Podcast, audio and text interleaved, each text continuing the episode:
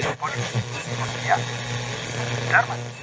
State ascoltando I Barbari, il podcast che balbetta di politica, economia e soprattutto Germania, realizzato da Fernando Daniello, Veronica e Francesco Cirillo.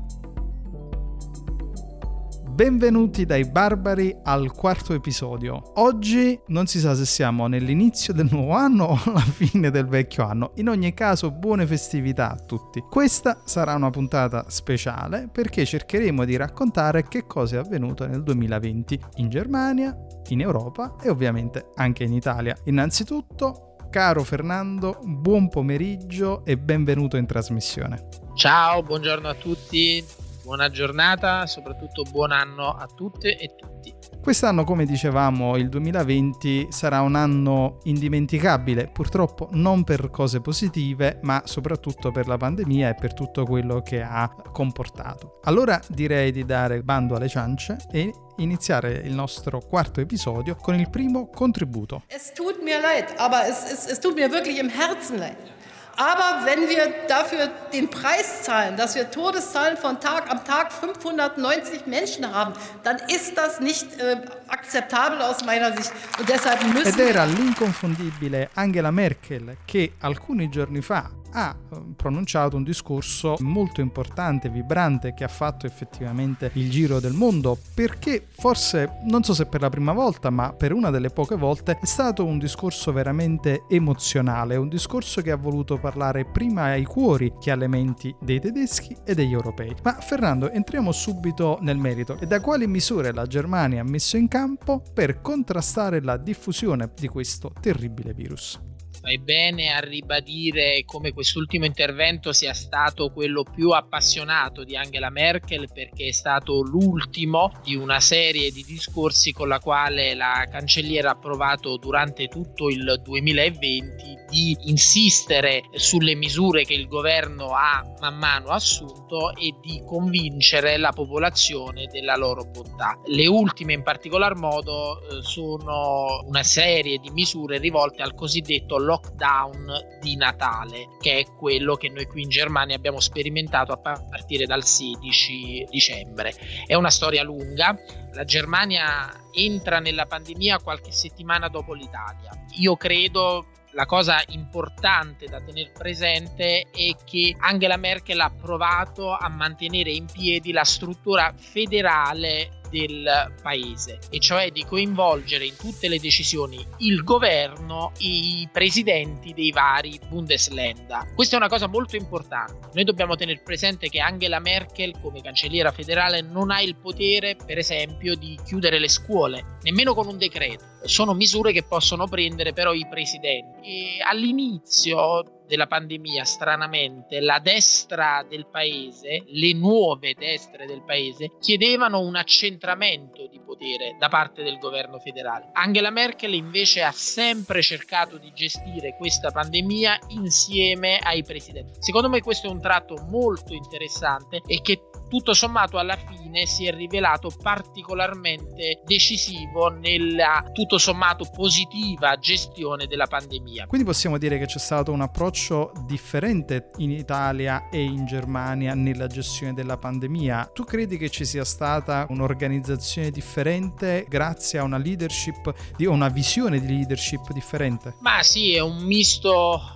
di tante cose. Sicuramente la cancelliera dopo 15 anni eh, ha un'esperienza che non ha nessun altro leader politico in Europa. Il nostro presidente del Consiglio in fondo è arrivato da poco più di due anni e credo che poi abbia contato la storia federale della Germania. Eh, il federalismo è dal 1949 che struttura in questo modo la Germania e quindi quello ha avuto un suo ruolo.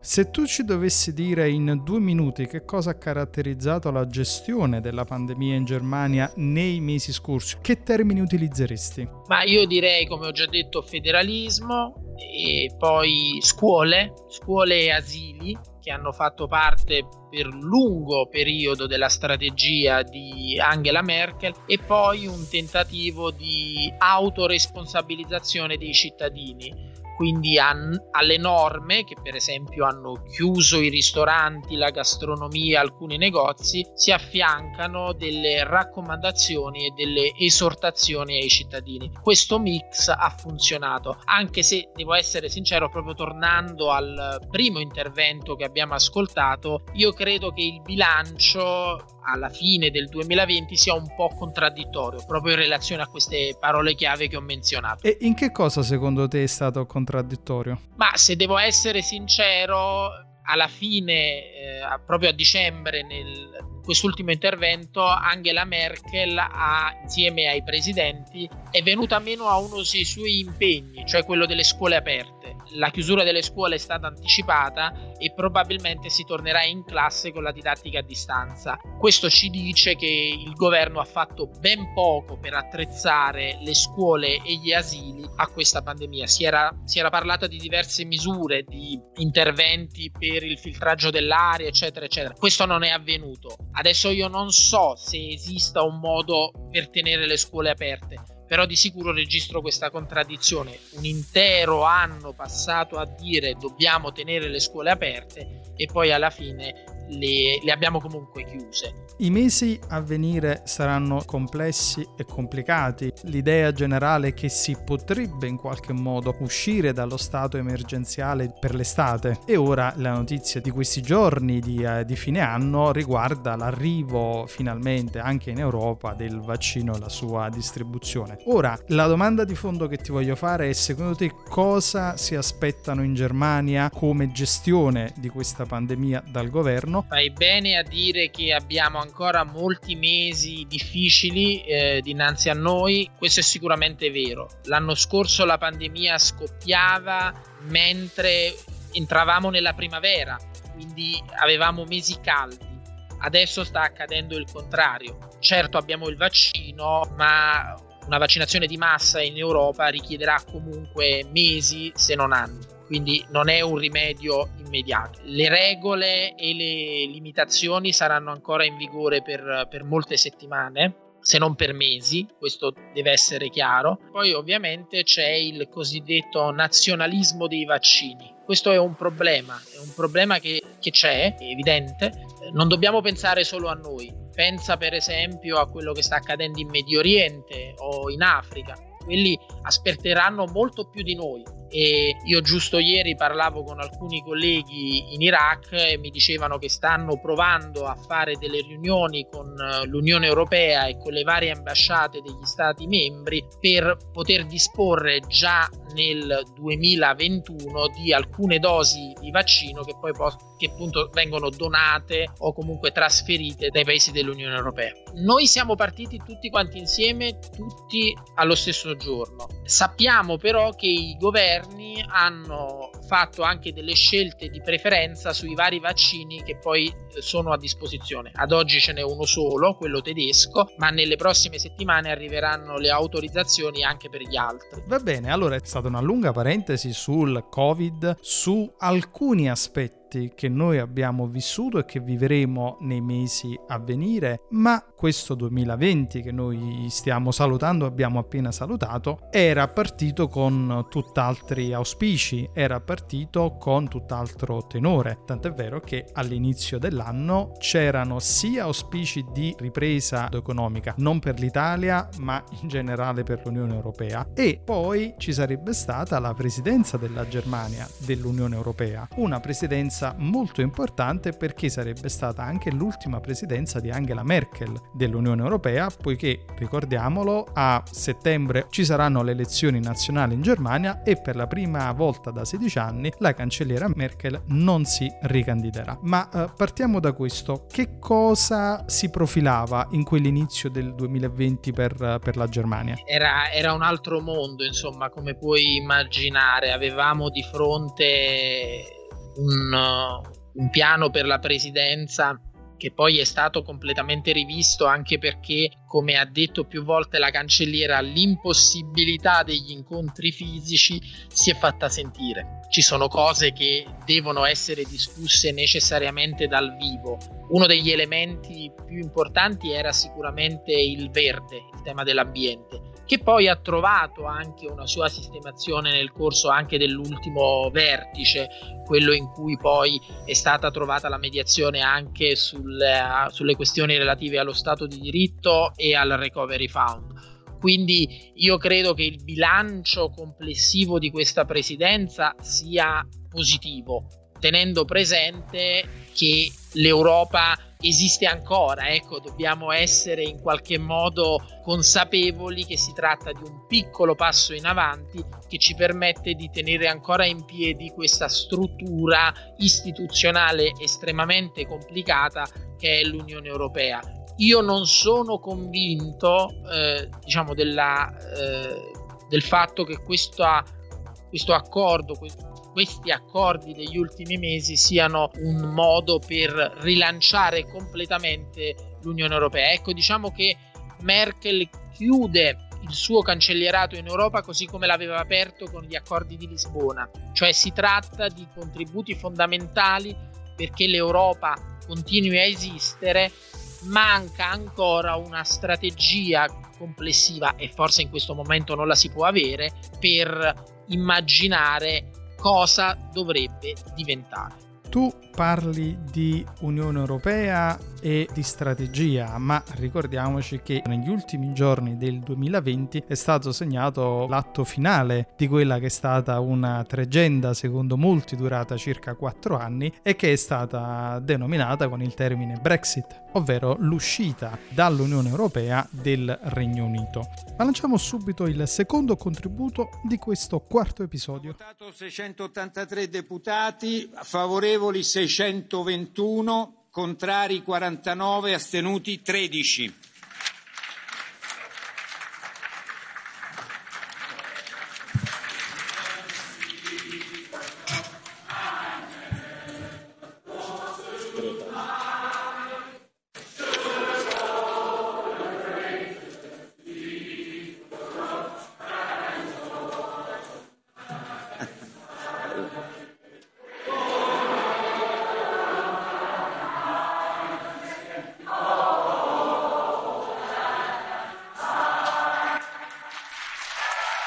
Erano le parole di David Sassoli, il presidente del Parlamento europeo che il 30 gennaio scorso, quasi un anno fa, ha decretato formalmente l'uscita del Regno Unito dall'Unione Europea. E in quella stessa giornata tutti gli europarlamentari decisero di cantare una canzone scozzese, Old Lang Syne, in segno di commiato per l'uscita dell'alleato. Ed è una canzone, come si sente, molto malinconica che ricorda i bei tempi andati, perché effettivamente l'uscita del Regno Unito dall'Unione Europea ha segnato un passo molto importante della storia politica, non solo del 2020, ma di tutta l'Unione Europea. Ecco, se tu dovessi provare a fare un bilancio di questa Brexit e soprattutto un po' ad accennare le, le conseguenze che, che essa avrà, che cosa diresti? Io da europeista convinta penso che non sia stato un bene per l'Unione Europea, fermo restando che bisogna sempre rispettare l'esito delle urne quando queste sono democratiche, come è avvenuto nel Regno Unito nel 2016 quando è stato votato il referendum per la Brexit ed è stato anche riconfermato, quindi dando comunque una chiara, netta, precisa volontà da parte di una larga maggioranza del popolo britannico. Al di là delle questioni che sono ecco, presenti sulle pagine dei giornali dalla fine dell'Erasmus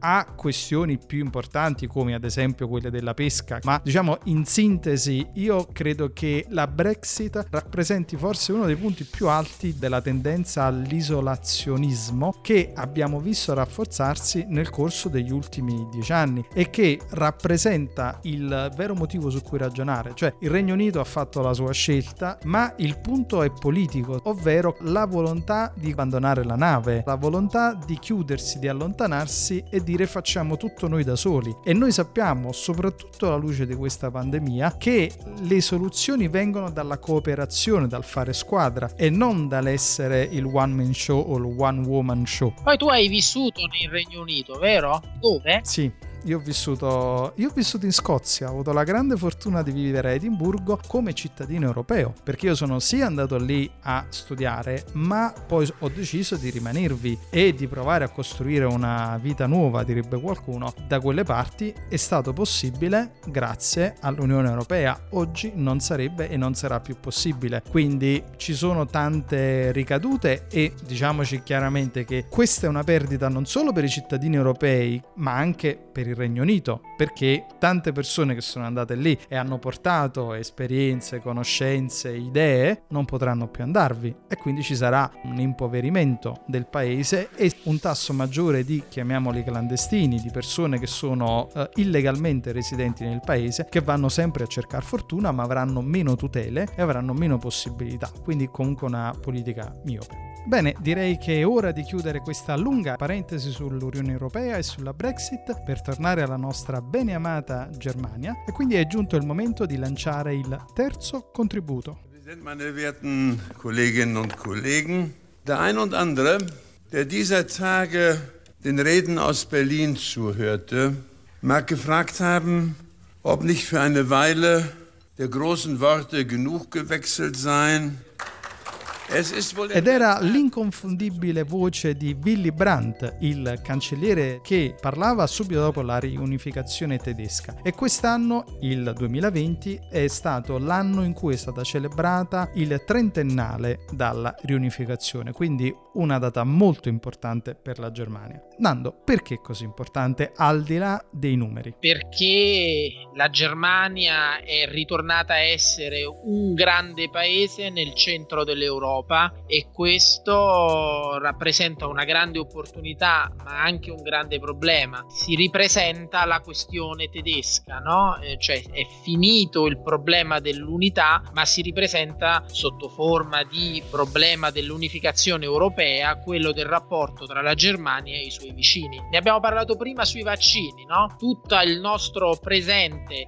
e anche il nostro immediato futuro sono legati a come questo grande paese con 80 eh, milioni di abitanti si può integrare all'interno diciamo del continente e dar vita insieme agli altri ad un'unica formazione politica. Questa è la grande questione di oggi ma soprattutto degli anni a venire questo ci introduce un tema che abbiamo accennato brevemente in, in, precedenza. Il 2021, pandemia permettendo chiaramente, sarà un anno molto importante per la Germania e per l'Europa perché ci saranno le elezioni nazionali e ci sono state già un po' di terremoti interni no? tra la CDU, CSU, l'SPD, i Verdi. Se ti chiedessi di darci un, una breve descrizione dello status politico, politico dei partiti che quindi affronteranno la competizione elettorale a breve, cosa ci racconteresti? Hai fatto bene a ricordarlo, a settembre si vota e saranno elezioni particolarmente interessanti anche perché per la prima volta nella storia tedesca il cancelliere federale in carica non prenderà parte alla campagna elettorale. Angela Merkel ha deciso di non ripresentarsi alle elezioni, quindi sarà una sfida tra sfidanti ognuno sfiderà gli altri. A gennaio i conservatori eleggeranno il loro nuovo presidente. Ci sono tre candidati ad oggi e chi vincerà dovrà poi trovare una soluzione per candidarsi alla guida di tutti i conservatori tedeschi, quindi anche dei bavaresi. E noi sappiamo che in Baviera il presidente della, della regione, così come presidente della CSU, eh, Markus Zoda, non nasconde le sue ambizioni da futuro cancelliere federale. E sarebbe una cosa a suo modo storico, perché i bavaresi non sono mai riusciti a fare eleggere uno della CSU a cancelliere federale. La SPD invece ha già nominato il suo candidato alla cancelleria, è Olaf Scholz, eh, l'attuale vice cancelliere federale. Ci sono i Verdi che sono in crescita, ma io personalmente non credo che il prossimo cancelliere federale sarà un verde, perché la CDU ha ancora troppi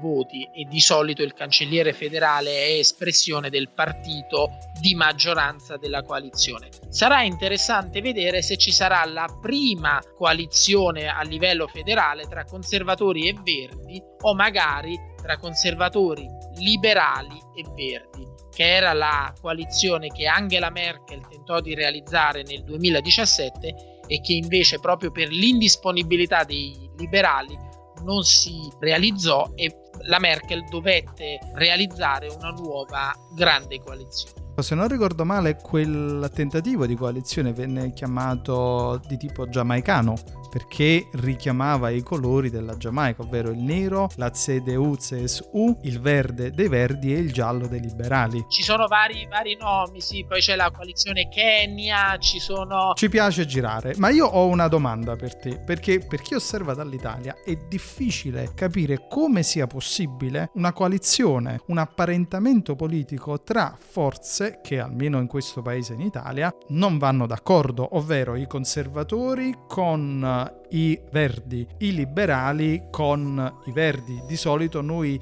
e questo è anche uno dei grandissimi limiti dei verdi, soprattutto in Italia, che infatti non esistono dal punto di vista numerico. Non esistono più. Non esistono più, però quando sono esistiti non è che hanno, insomma, non voglio andarci pesante, però diciamo che non è che hanno proprio dato un grande contributo, anzi, permettimi di dire un'altra cosa, assolutamente senza polemiche, che in questo per tu ricordavi prima l'Unione Europea, la von der Leyen ha tanto parlato del Green New Deal e al netto delle questioni numeriche, perché anche lì c'è tanta politica e diciamo diciamo c'è tanta pubblicità i numeri sono un po' diversi da quelli che sono stati eh, detti pubblicamente, però sicuramente c'è un impegno. Che cosa voglio dire? Che in quasi tutti i paesi dell'Unione Europea la compagine verde è cresciuta e si è fatta carico di una serie di battaglie tramutate poi nell'agire politico e in Italia invece continuiamo ad avere questo gap. Ma tornando alla domanda che ti stavo facendo prima, com'è possibile che in Germania ci possa essere questa idea di coalizione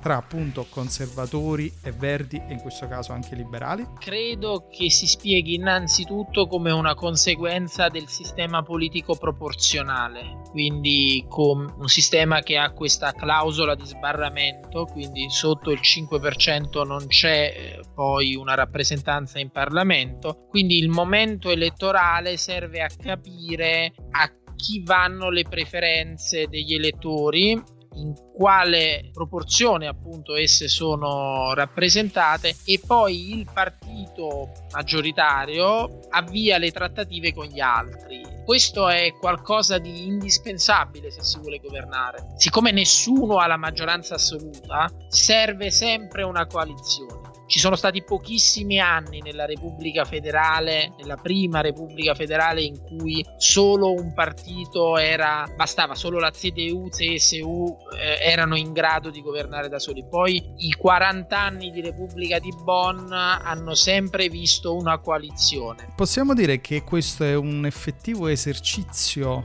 del concetto di democrazia e quindi alla fine, dopo la bagarra elettorale, sedersi, non dico tutti ma quasi, allo stesso tavolo e pensare a cosa fare per, eh, per il paese. Sì, il problema è proprio il quasi che tu hai appena espresso, perché ehm, prima che arrivasse AFD, per esempio la Linke o i partiti che, che l'hanno formata erano considerati regierungsunfähig, cioè in qualche modo irresponsabili, non meritevoli di andare al governo.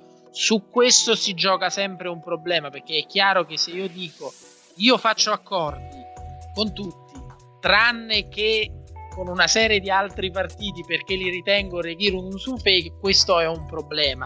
E questo è esattamente stato il problema nel 2017. Nel 2017 il popolo aveva chiaramente votato contro la grande coalizione. La grande coalizione doveva essere superata e quindi sarebbe stato sicuramente più opportuno un governo conservatore, verdi e liberale, perché questo avrebbe anche dimostrato che la democrazia ha quella fantasia necessaria a trovare soluzioni sempre nuove. Invece i liberali hanno detto di no. E perché hanno detto di no? Per un puro calcolo politico hanno pensato che così le persone, i cittadini sarebbero stati ancora più delusi da una nuova grande coalizione e avrebbero premiato gli altri partiti tra cui proprio i liberali. No? Il, il, leader dei liberali, Lindna, è un un personaggio che sperava di ottenere sicuramente più consensi, di guadagnare elettoralmente dalle difficoltà della grande coalizione e chissà, magari anche fare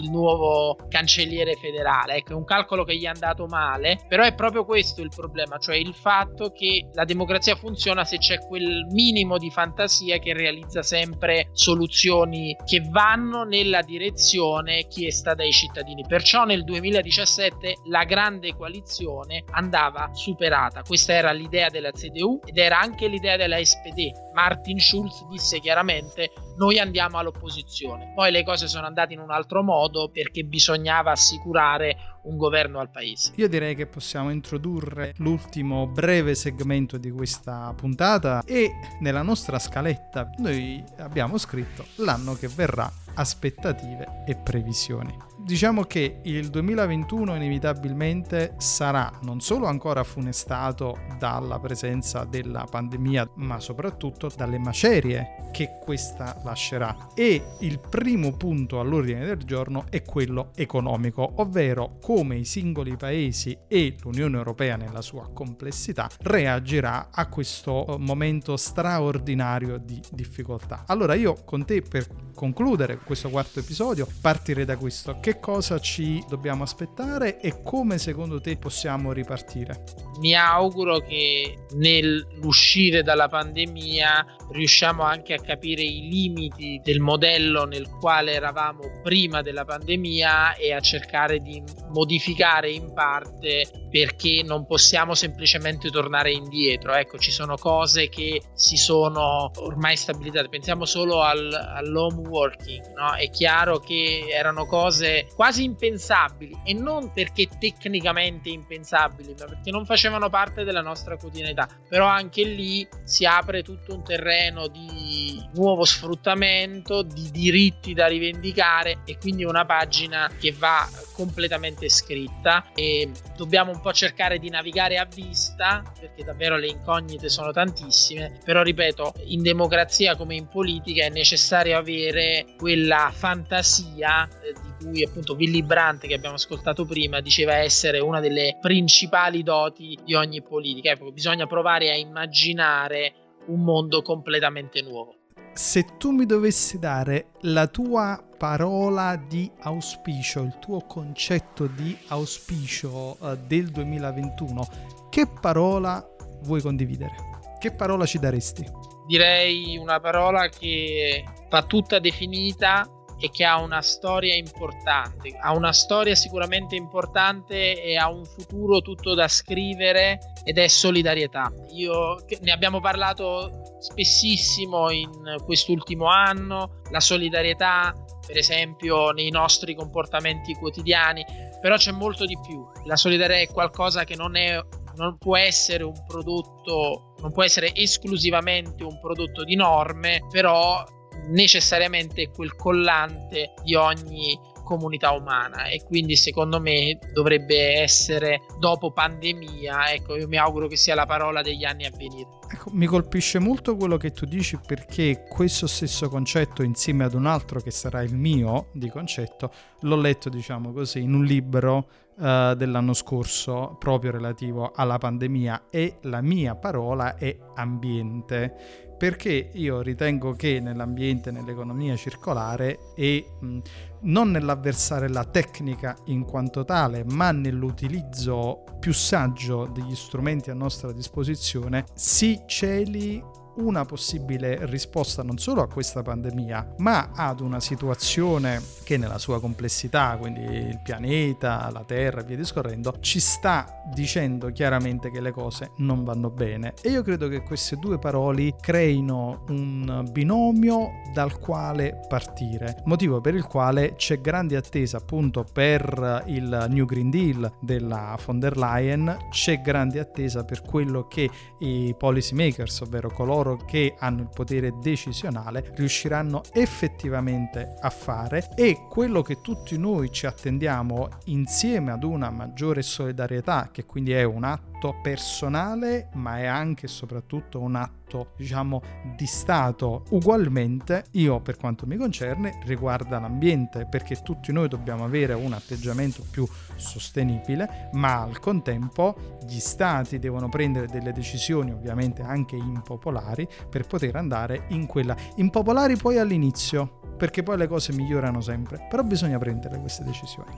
Io direi che con questi ultimi due principi, auspici, siamo giunti alla fine di questa puntata, di questo quarto episodio dei Barbari. Allora, come fine inizio anno, ti cedo la parola per un tuo saluto. Beh, io saluto tutte e tutti e soprattutto ancora buon 2021. Eh, insomma, che sia un anno diverso da quello che abbiamo, da quello che ci siamo appena lasciati alle spalle. E niente, auguri a tutti. Io dalla mia voglio dire che il 2020, per quanto sia stato un anno sicuramente eh, drammatico e difficilissimo per tutto il mondo, possa rappresentare o possa darci una serie di indicazioni sul come proseguire. Ecco, io mm, voglio sempre provare a vedere il bicchiere mezzo pieno e soprattutto a imparare dalle situazioni più difficili per quanto possibile. Quindi questo è sicuramente il primo auspicio. Il secondo auspicio personale è che ci saranno tantissime puntate dei barbari che continueranno ad informarvi su quello che accade in Germania e non solo. Buon anno a tutti, speriamo bene. Non so se andrà tutto bene. Come andrà, andrà, andrà. L'importante è andare. Arrivederci e buon anno a tutti. Speriamo bene.